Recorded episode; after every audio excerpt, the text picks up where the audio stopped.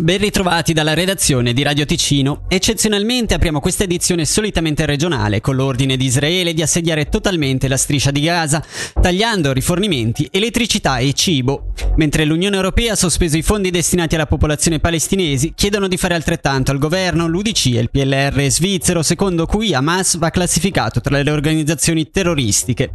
Nel frattempo la Confederazione ha organizzato un volo Swiss per domani che porterà a Zurigo centinaia di svizzeri. Ticino, una presunta, una presunta violenza sessuale ai danni di una minorenne si sarebbe verificata negli scorsi giorni a bordo di un treno in transito nel Mendrisiotto. Lo riporta il CDT specificando che sono in corso gli accertamenti delle autorità inquirenti come confermato loro dalla polizia. In relazione ai fatti due persone sono state fermate e la loro posizione è al vaglio degli inquirenti. Avrebbe riportato ferite gravi, ma non tali da metterne in pericolo la vita. L'operaio che questa mattina è precipitato da un ponteggio di un cantiere in via Borromini a Mendrisio. Stando alle prime informazioni raccolte sul posto da Resecchium Media e riportati da Tio, l'uomo si trovava su un ponteggio in fase di smontaggio quando, per motivi ancora da stabilire, ha perso, ha perso l'equilibrio ed è caduto nel vuoto facendo un volo di alcuni metri. Sul posto sono prontamente intervenuti i soccorritori del SAM che dopo aver prestato le prime cure al ferito lo hanno trasportato al pronto soccorso dell'ospedale civico di Lugano.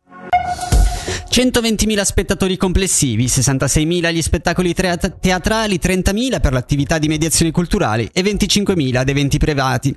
Questi i numeri di partecipazioni della stagione 22-23 dell'AC, che può festeggiare un'annata positiva sotto ogni aspetto. La ripresa post-pandemica è stata un, un notevole successo, superando non solo le aspettative, ma anche quanto fatto da realtà simili in Svizzera e in Europa. Molto positiva anche la campagna di membership andata a sostituire i tradizionali abbonamenti in continuo calo raggiungendo numeri tre volte superiori rispetto alla migliore campagna di tesseramento, quella del 2015-2016. In tutto questo, nei quattro anni di mandato si è inoltre migliorata l'efficienza economica e la capacità di autofinanziamento. Infine l'hockey. Il Lugano ha ingaggiato Viktor Svedberg. Il club bianconero ha comunicato che il terzino, svedese naturalizzato kaz- kazako, arriva in prova. Il 32enne, con un breve passato in NHL proveniente dalla Vanguard di Omsk, avrà il compito di rinforzare la difesa che, dopo 11 partite, ha subito ben 41 gol, risultando attualmente la peggiore in campionato. Dalla redazione tutto e vi diamo appuntamento alle 6.